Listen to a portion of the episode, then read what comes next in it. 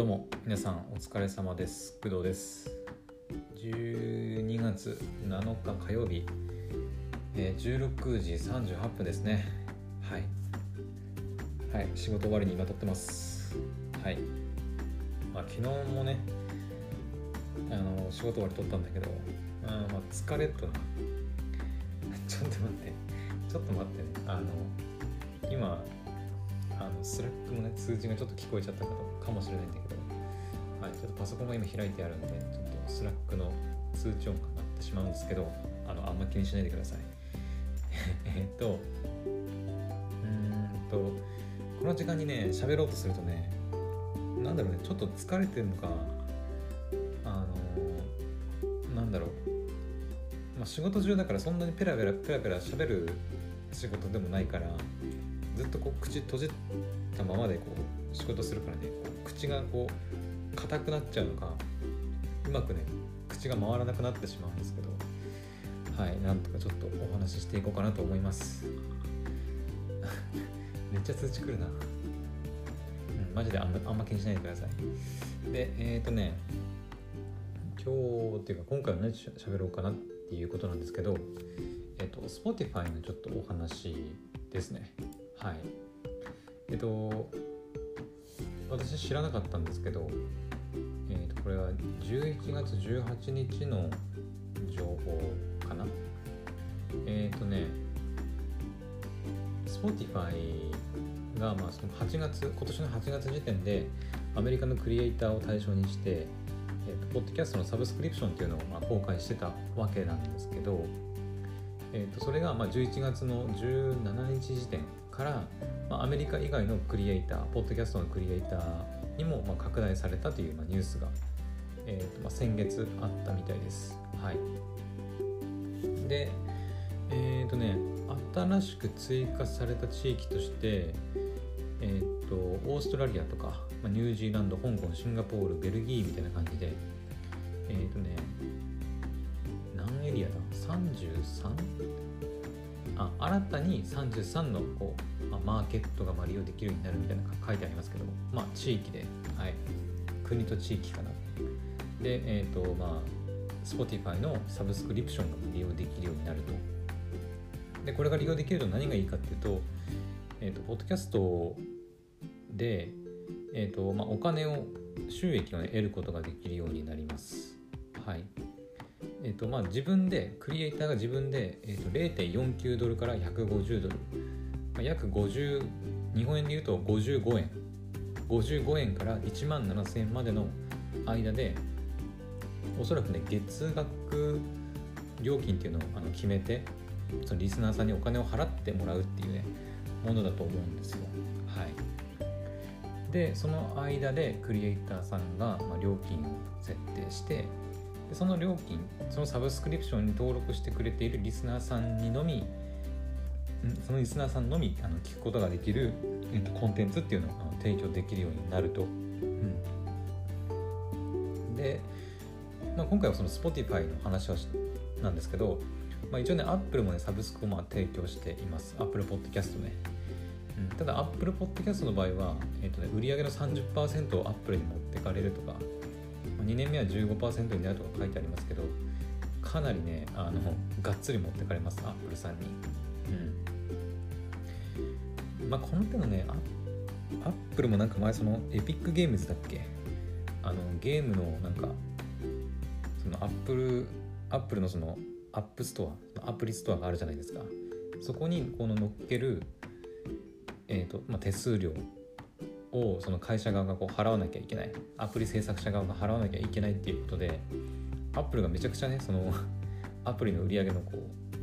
うなんていうの一部をこうガッて持っていくみたいなことで、まあ、ちょっと Epic Games とちょっと喧嘩したりとかね、まあ、ありましたけど、うん、これで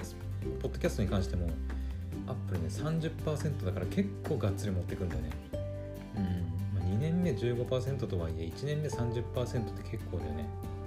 はい他のサブスクアプリと同様みたいなの書いてありますね。で、Spotify は、えっ、ー、とね、えっ、ー、と、2年間、最初の2年間はあの徴収されません。なので、本当にサブスクリプションとして、えー、リスナーにもらったお金っていうのは基本的に全部多分そのクリエイター側のものになるですよね。まあ、この手のねあのなんだポッドキャストのサブスクリプションに関しては実はね結構前に喋ってるんですよね、うん、9, 9月ぐらいかな？8月か9月ぐらいに日本でも Spotify のサブスクリプション始まるんじゃないかみたいな噂がこうあったりした時に、はい、グドラジでも喋っているんですけど結局あの今現在に至っても Spotify のサブスクリプションは日本ではスタートしていません。はい、でこの今喋ってるニュースでもあの33のエリアで、まあ、新しく配信じゃない、えーと、サービスが開始されるってあったんですけど日本は含まれておりません。はい。うん。だからね結局私のポッドキャストではまだそういったサブスクリプションはまあできないっていう感じですね。はい。で、まあ、ちょっとまたサブスクリプションの話に戻るけど Spotify は、えー、2年間は徴収しない。ただしその2年間が終わったら、えー、っと5%かな、うん、5%をまあ徴収しますよっていうふうに書いてありますね。はい、だからまあアップルのまあ30%とか15%に比べるとだいぶ、うん、少ないかなとは、はい、思いますね。うんうんまあ、どっちにしても日本でスタートしてないから私にはまだ直接関係ないんだけど、まあ、その Spotify のえー、サブスクリプションのサービスっていうのは、まあ、今全国全国じゃない全世界に今広まりつつあるよっていう話ですね。うん、ただ日本はまだちょっと、はい、覗かれているような状況ですね。はい。うん情報発信といって優待サービス料金を支払ったリスナーだけに提供できる。あでその Spotify のポッドキャストの管理ツールであるそのアンカーアンカーを使うことでえっとサブスクリプションなんかでができるらしいのでまあおそらくその私もアンカー使ってサブスクリプションサブスクリプションじゃない、えー、Spotify とかに、えー、ポッドキャスト配信しているんでもし始まった際にはねあの一応できるかとは思うんですけど。うんうん。まあなのではい。まあ、そういう情報が一月一月まで経ってないか、まあ、11月19日ぐらいのニュースで、はい、ありましたよっていうのを、はい、ことですね、はい、私は全然気づきませんでした、うん、たまたま今日ねあの、まあ、仕事のちょっと休憩の合間にパソコンでその、えー、Spotify アンカーとか調べて最新のなんかニュースないかなと思って調べてたらたまたま出てきてそんなことが、ま、1ヶ月ちょっと,、ま、ちょっと前1ヶ月弱前ぐらいにあのあったんだっていうふうに知ったんで、うん、まあ結局日本ではねまだスタートしてないからさ、まあ、早くしてほしいなとは思うんだけど、まあ、こればっかりはね、うん、どうしようもないから待つしかないっていう感じですねはい。今のところオーストラリア、ニュージーランド、香港、香港、シンガポール、ベルギー、ブルガリア、キプロス、チェコ、デンマーク、エストニア、エストニア、フィンランド、ギリシャ、アイルランド、イタリア、ラトビア、リトアニア、ルクセンブルク、マルタ、オランダ、ノルウェー、ポーランド、ポルトガル、ルーマニア、スロバキア、スロベニア、スペイン、スウェーデン、スイス、英国。でそこから1週間経ってでカナダドイツオーストラリアオーストリアフランスでも開始するって書いてますね。うん。なんだろうねカナダとかドイツとかなんかオーストリアフランスとか結構なんかそのなんだろう先進国の中でも結構でかい主要国が結構遅めなのかなっていう感じはなんか受けますねこれ見ると。うんうんうん。なんかそれこそカナダとカナダドイツフランスあたりはなんかもう最速で始まってもいいようなぐらい国としても結構主要国かなっていう感じはするんだけどそういう感じでもなさそうだね。はい。まあアメリカが最初っていうのはまあなんとなくわかるけどはい。なので日本はだいぶ遅れているっていう感じですね。うん、まあ、日本自体まだそのポッドキャストっていう文化自体がねなんかまだ浸透しない気もするからまあそこもねあるんじゃないかなっていう気もしますね。はい、まあ、ジャパンポッドキャストアワード2021とかま、今年もね、第3回だっけか、やったりしてるんで、まあ、そういうのをきっかけに、うん、ポッドキャストの認知度がね、もうどんどん高まっていて、うん、なんかいろんな面白い番組が出てくればね、はい、日本の Spotify のサブスクリプションも始まったりするんじゃないかなって、まあ、思ったりはしますね。はい。うん。私もね、Spotify で、Spotify というかそのアンカーを介してサブスクリプションがね、まあ、できるようになれば、うん、まあ利用しようかなとは思ってるけど、ただまあ登録してくれる人がいるかいないかでそこが問題だから、うん、まあちょっとね、サービスが開始されたとして、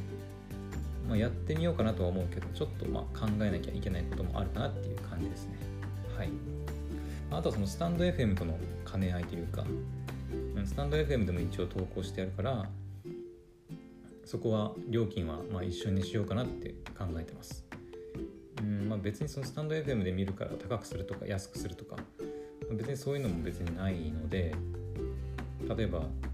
えっ、ー、と Spotify で1000円とかにするんであれば、まあ、スタンド FM も1000円みたいな、まあ、そんな感じで、うん、同じにしようかなとは思ってます。はい。まあ、そんな感じかな。とりあえず今喋れることはね、まあ、そのぐらいしかないんだよね。日本でまあスタートしていればね、こう何かしら、まあ、どうやって登録したらいいとかさ、登録したよとか、いくらに設定したよとか、いろいろ喋れるんだと思うんだけど、何分日本でまだスタートしてないもんで、はいうんただ。唯一変わったといえばねこれは言ってないんだけど、えーと、パソコン版のアンカーの方の、画面で今までのその、えーと、エピソードタブとなんだっけなそうなんか一応ね画面にタブがあって今までは2つしかなかったんだけどそこにマネーっていうタブがね 追加されてうんあの開けるようにはなったんだけど